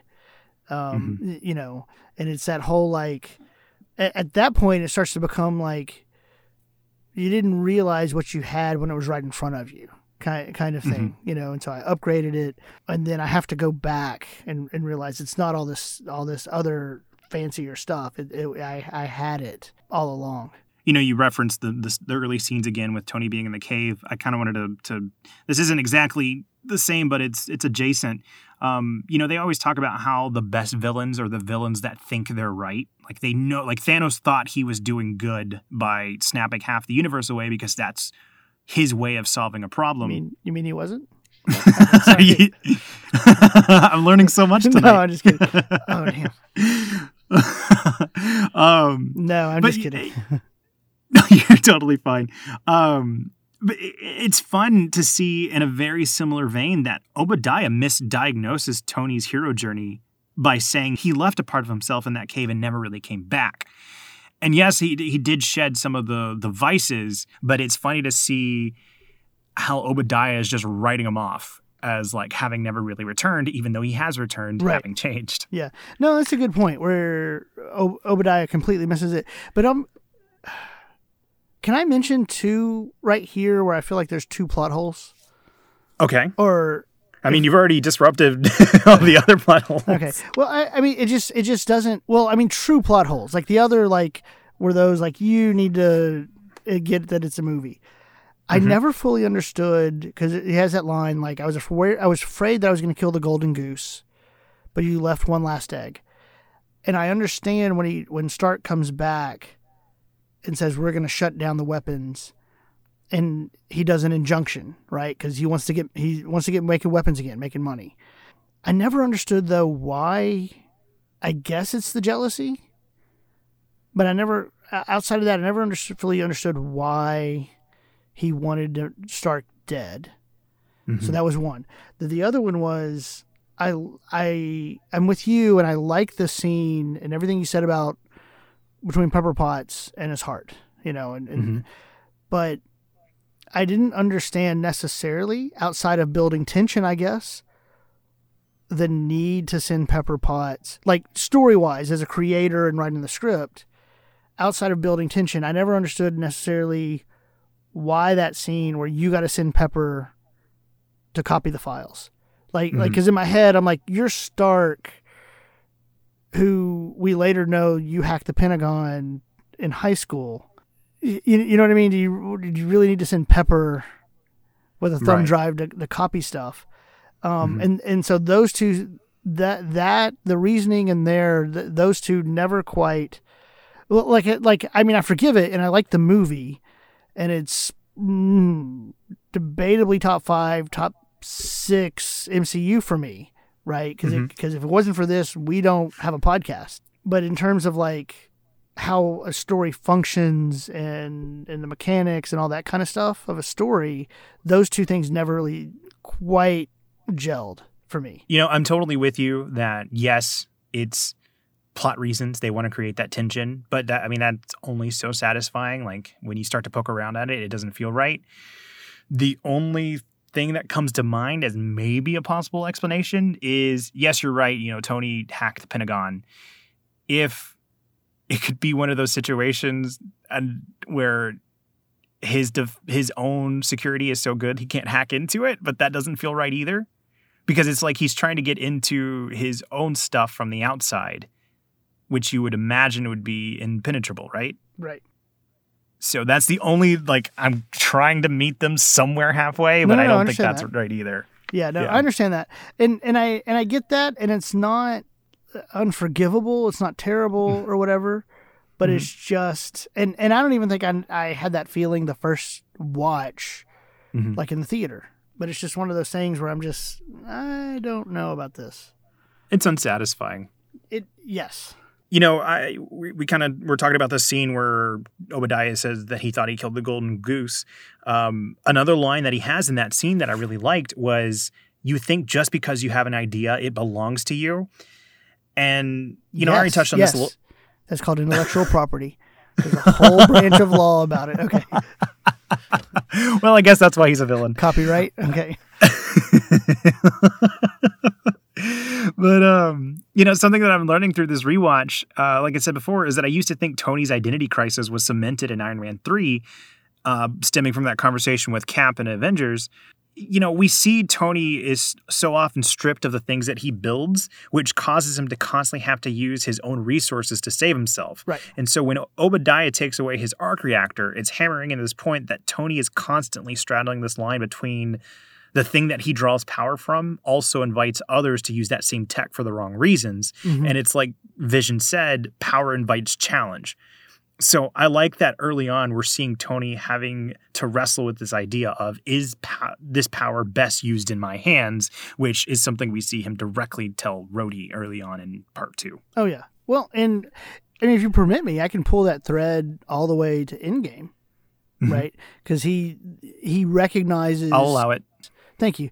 Um, he recognizes, right? Like with the time travel, I solved it, but you know what? I can put a pin in it right here. We can be done. Mhm. You know, or or once or like even before that, where he's like, I don't want to risk what I have now. Um, which kind of has a weird implication. Think of I could do this actually, but I'm not willing to go down that road um, because history shows every time I do, it doesn't always end well.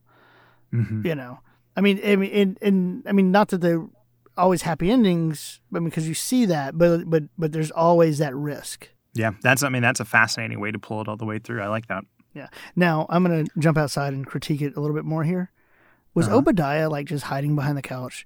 Because they had a wide shot on him walking in that very open living room, and then he sits and answers the phone, and all of a sudden, like you get the audio cue from the previous scene, so you know what it is. Uh-huh. But like he Obadiah had to be, and as much as I love Jeff, as much as I love Jeff Bridges, Uh-huh. like he wasn't he doesn't appear super athletic to like it's easy for him to get off the floor like very quickly and silently from behind the couch either. I'll say this. If there's any person that's going to pull off being menacing behind a couch, it is Jeff, Bridges. we we just we need we need a side one shot of Jeff Jeff Bridges and Wesley in their master plan while while Ben Urich tracks them down. That's the Oh, that's the it. show I want. or another one shot would be Obadiah just crouched behind the couch and just like having all these false starts of thinking Tony was there and just like, oh, oh god dang it. And just going waiting. back to waiting. oh man. But you know, um, but you know, talking about the whole Tony wrestling with the idea of his power best used in my hands. Um, you know, I'm skipping ahead a little bit to where Tony ultimately defeats Obadiah in the air because of the icing problem, like we said. Um, and it really highlights that the, you know the power is best in the hands of those who understand it. Uh, Tony had experience with the icing problem because he used the power firsthand. He tested it and learned from it. Right. Whereas Obadiah just took what didn't belong to him and didn't realize the extent of what he was doing.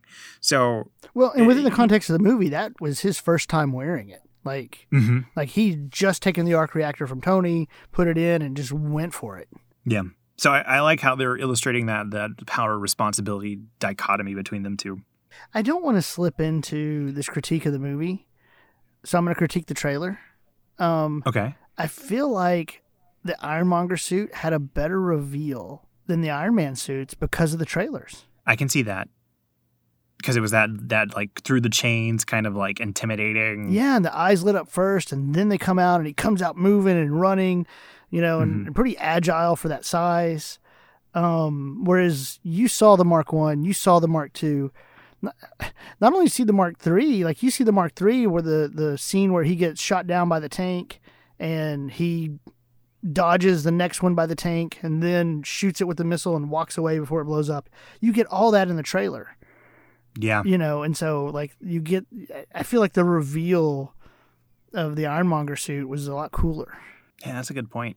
I I forgot that uh, they showed so much of that until just now, versus what they show of Obadiah or War, uh, Ironmonger. Okay, so and one last thing, we'll get back to the movie. Uh, my note, I, I put a big ha ha ha next to this note because my R and Stark look like an N, so my note actually says, "Why did he order the hit on on Stank?" Do you work for FedEx? no, but I used to work for UPS, so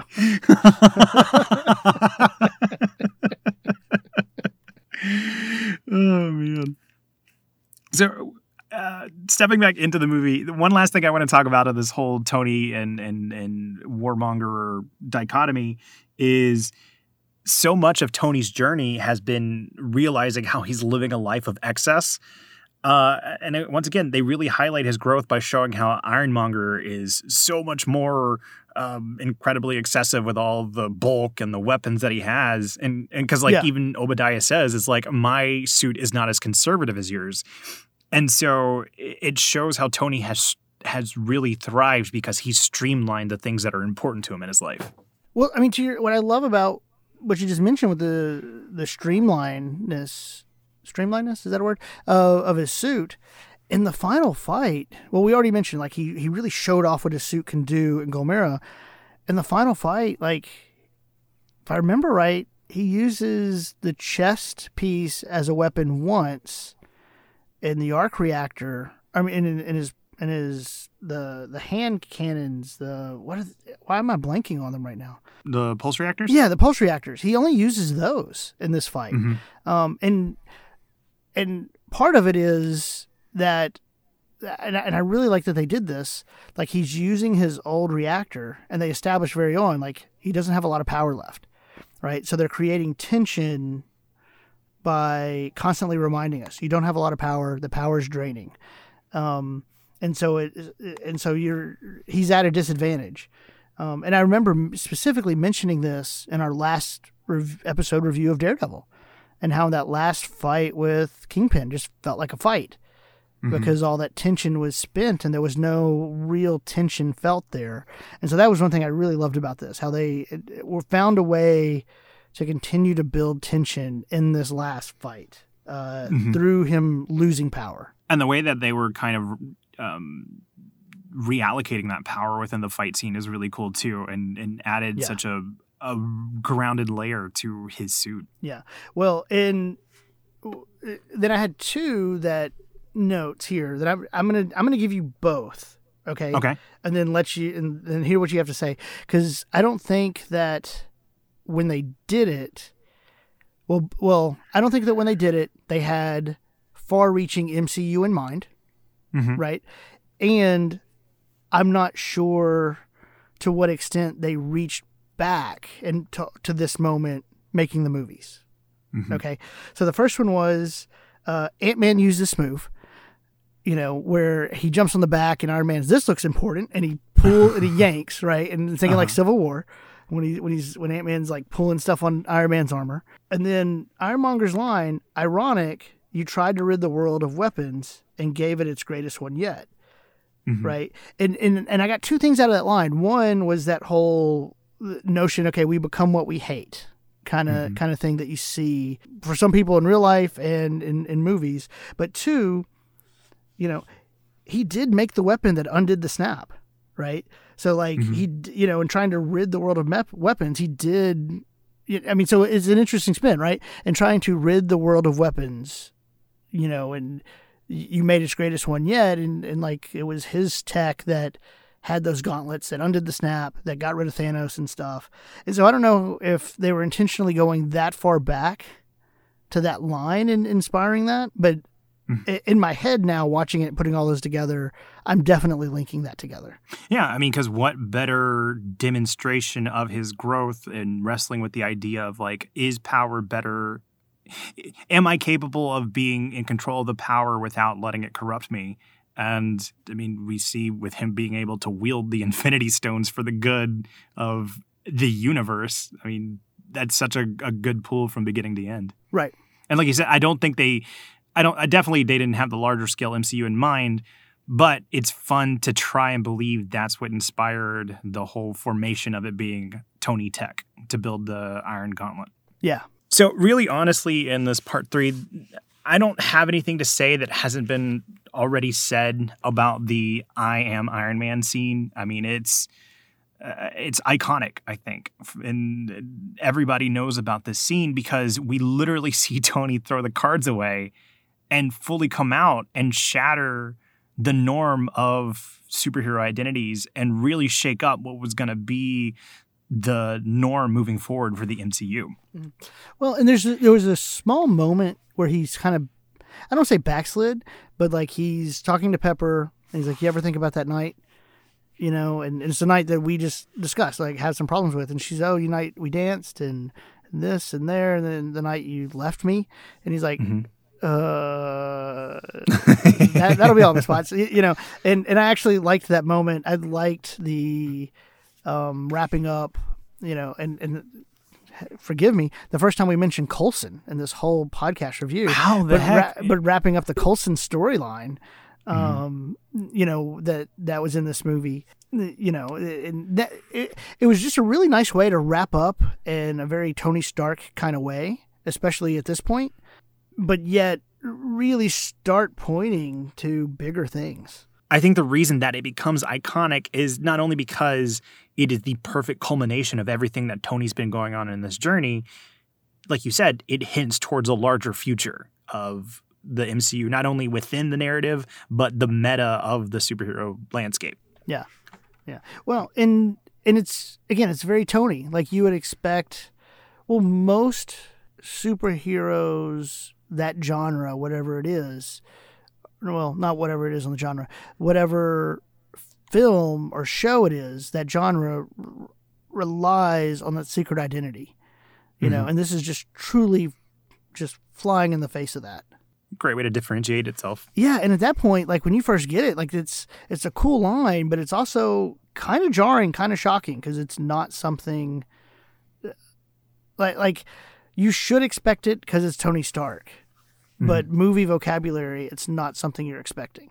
Well, another way to put it is in, and I'm stealing this line from another podcast about another movie, but it's that whole thing you know, but you but you really don't want to know kind of kind of thing. Like in the back of your mind, you know he's about to say that because it's what you've just watched, but mm-hmm. but you just don't want to believe it. It's a fun way to put it. It was a podcast you're talking about Nolan movies. It always comes back to Nolan. Uh, let's let's be honest. We got to get Christopher Nolan to do one MC, one MCU movie. I would love to see his take. I'm so egotistical. I thought you were like, we got to get Christopher Nolan to come do one MCU need to know episode. hey, I'm down. I'm down. If you if you can make that happen, you hear here to hear first. We're gonna get Christopher Nolan on MCU Need to Know at some point. that's how we'll know we made it. Remember when we said we needed to have like some sort of milestone to throw glasses and say have another? That, Yep, that's it right there. That's it. when we get Christopher Nolan on the podcast. oh man. So we're drawing to an end here with part three, but of course we cannot end this podcast without having a conversation about the very first in tag in the MCU, which of course is Nick Fury showing up to talk to Tony about the Avengers Initiative. Okay, I'm gonna step outside that real quick.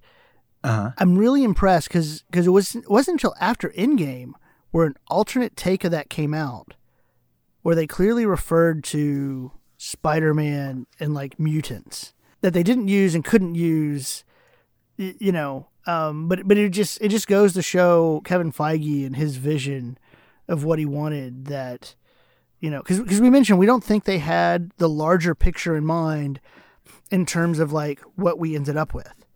But, Right. but clearly Kevin Feige had something in mind um, to be able to say like, I'm getting Nick Fury, I'm getting Samuel L. Jackson. Even before, like at that point, I think he had a 10 picture movie deal, which is practically unheard of. Most are like two to three movie mm-hmm. deals, you know. And so, and that, I mean, yeah, some movies in the past had had in tags. Ferris Bueller had an in tag, you know, the in credit scene. But this this was on another level, and this is what really set the expectations that movies will have in tags. Yeah, I mean, because I think before this, like, I don't think intag was part of the pop culture vocabulary until after Marvel movies. Yeah. we know they're not the first ones to do it, but uh, the fact that my parents or my sister were asking, "Oh, do we need to stay till after the credits?" Right. started because of this film. Right. Oh yeah, absolutely. So I remember staying all the way to the end of the credits on the Phantom Menace. I know your feelings on that, but I remember saying all the way to the end of the Phantom Menace, and you had the Darth Bra- the Darth Vader, you had the Darth Vader deep breathing at the end of that, right? And even just that was a cool moment, but it didn't prompt you to be like, "I'm staying the end to the end of Attack of the Clones. I'm staying to the end of Revenge of the Sith." You know, whereas now it's like, you got to check. Do I need to stay? Yeah. Do I don't? So so yeah so so that was the other really cool thing about this. Mm-hmm. Um, beside the scene being short and perfect, um, Yeah. It it really changed the way we think about these things. But yeah, that's going to do it for our first dive into the MCU proper with Iron Man. That was fun. and I love that. That was a really good time. I, in a peek behind the curtain, I was I was wondering how we were going to do without doing the scene by scene, but I felt like we were able to cover the things we wanted to cover, uh, uh, you know, within the episode. Yeah, I think so. So this has been this has been fun. I normally we're going to jump into question of the week, but I, I do want to go ahead and say this for the people that have been listening. Uh, I, I, you know, we definitely do love feedback. Um, so. Uh, you know, we were taking kind of a different spin with the way that we were doing a dive, deep dive, instead of it being scene by scene. We did this. Let me know what you all think because we would definitely like to know how you would prefer longer form content to be analyzed, whether it be the scene by scene like Daredevil or if you guys enjoyed this as well. So, Yeah, please let us know because we had a couple of ideas of how we wanted to break this down. Um, and who knows? Maybe we we give one of those other ideas a shot. Uh, maybe we don't. Uh, depends on y'all's feedback. yeah. So, we would greatly appreciate that. But of course, we do have our question of the week. So, dude, my question of the week for you is if you could choose any other superhero to kick off the Marvel Cinematic Universe, who would you choose? I kept circling back to two characters, and I Mhm. couldn't settle. Ant Man or Black Panther, Those are really good choices. and I'm leaning towards Ant Man. Ant Man, I think, would be good because of, and this sounds negative, but I, I, I truly mean it sincerely. But the novelty of the like, he can grow smaller. Like, I think that's like acceptable Right. for a general audience. Like, because you got to keep in mind how much the audience has been taught to to accept fantastical sides of the MCU. Yeah. And I think Ant Man has that easy entry. Well, uh, well, not only that, like the structure of the movie itself is it's a heist film. Mhm. You're going to steal. I I mean, it's it's basically Ocean's Eleven with superhero tech, Mhm. right? Like you, you have your crew, you do your plan, you pull off the heist, um, and and well, and everybody loves a heist film, right? Um, but that's also you know try to think of like what character because because that would be the flagship right Mhm. and that's why i kept going back to black panther because that seems like a character that could be that flagship more so than ant-man um, because while it's a ant-man's a heist film it's also a comedy. And he does have that kind of comic relief role in the other movies he pulls up pull, or shows up in. Um, and black panther's not that type of character. So that's why i kept circling back to those two. Um, But then also, what made it difficult for me was, as an if that was the first, the movie's probably also going to be very different, especially for Black Panther, because his because of his initial introduction being in Civil War. So, Right. What about you? It, I don't have to ask. It's Cap. You know, you would think it would be. And Oh, I do think it is. it's not though. Really? It- I wanted it to be so much, but I was like, no, I'm not going to take the easy route because it, it almost felt like cheating to choose one of the phase one heroes because they're Right. essentially starter points anyway. So I was thinking about it. I just recently rewatched this movie, uh, you know, for the first time in a long time. And it, I was struck by how well I thought this was a great entry point for the MCU at large. It would be Doctor Strange. And I think and I talked about how, you know, you have to train the audience to accept the fantastical, Right. but I think the no pun intended magic of Doctor Strange is that it's surrounded by a character who's incredibly cynical about that kind of stuff and he's the audience surrogate to step into that fantastical side of the MCU. Right. And he I he think gets that- eased in. Yeah. Hmm And I think that would have been a great way to start the MCU other than Iron Man because he really is kind of following that same Iron Man uh, arc of like, here's a guy who's kind of, you know, high on his own stuff and he Yeah. gets humbled and becomes a hero. No, that's that's an excellent choice. Um, I'm almost embarrassed. I didn't think of it. Um, and, the, and the only reason why I say almost is I, I really like my choices. They're good choices too. Yeah. I, I really sincerely think they'd be a great place to Yeah. start. Like, I think that the the the whole what makes a great starter point is easing the audience into the fantastical, Mhm. and you know Ant Man does that, and I I believe Black Panther does as well because at the heart of it, I mean, there's a whole larger cultural relevance to Black Panther other than just the hero powers, but when you take it as mechanics. It's you know it's a super soldier, Okay. you know strength. Right. So so let me ask you this: Do you think Guardians of the Galaxy could work? Only because, like, like Jay, I know, and I want to be careful here because we haven't reviewed it yet, and I want to save some of these thoughts for that review. Uh-huh. But like the whole point, I think, of James Gunn using that music was to help the audience buy into that world and ease into it. It was familiar. You Mhm. know, but using that technique, do you think Guardians of the Galaxy could have done that, or is that too far out there? I think it could, but I think it wouldn't. So I think there's two parts you need. You need an ease into the fantastical and the promise of something more. And I think that Guardians of the Galaxy was kind of so, its own self-contained stuff that I don't know if it hooks the audiences early enough on to a promise of something more. Okay, okay, and that's good. That's fair. I, if that makes sense. So- No, it does, hundred percent. But yeah, we'd love to hear from you. If you'd like to chime in with your thoughts on Iron Man or who you think would have been a great hero to start with for the MCU, you can always reach us at MCU Need to Know on Twitter or Instagram. Or if you'd like to write us an email, you can reach us at MCUneedtoknow at gmail.com. And I know we've already said this, but it really does help us when you leave a rating and a review, um, and share with a friend. It builds the audience and brings the MCU to more people and great discussion. Yeah, we'd greatly appreciate it. And finally, we'd like to give a special thanks to Nick Sandy for the use of his theme song, which is his rendition of the Avengers theme. You can find more of his music at his SoundCloud, which is linked in the description. And uh, you should check it out. A lot of great music there. Yeah, please go check him out so we can keep our theme song. Stay tuned for the end tag. Uh, all right, everybody, that's going to do it for this week. Thank you so much for listening. Thank you so much for doing this, Jude. Thank you, Trey. We'll see you all next week.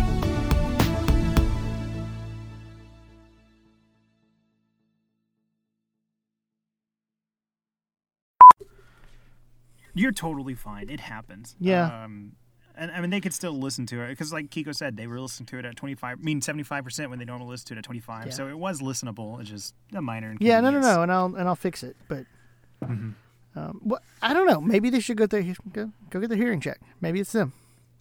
Hey, look, I already pulled this this once with Nick Sandy, and he threatened to take the theme song back Oh no. because I, was like, "Hey, I just talked to Kiko so we could pinpoint whether or not, uh, you know, if this was just happening to you or if it was Yeah. happening to everybody." And he was like, "Oh, sure, typical Trey, blame it on me."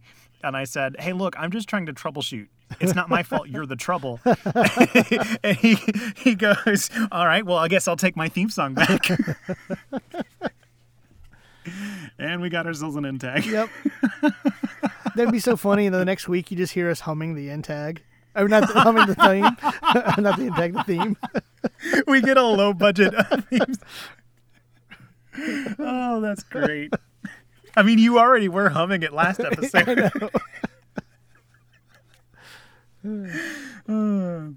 okay.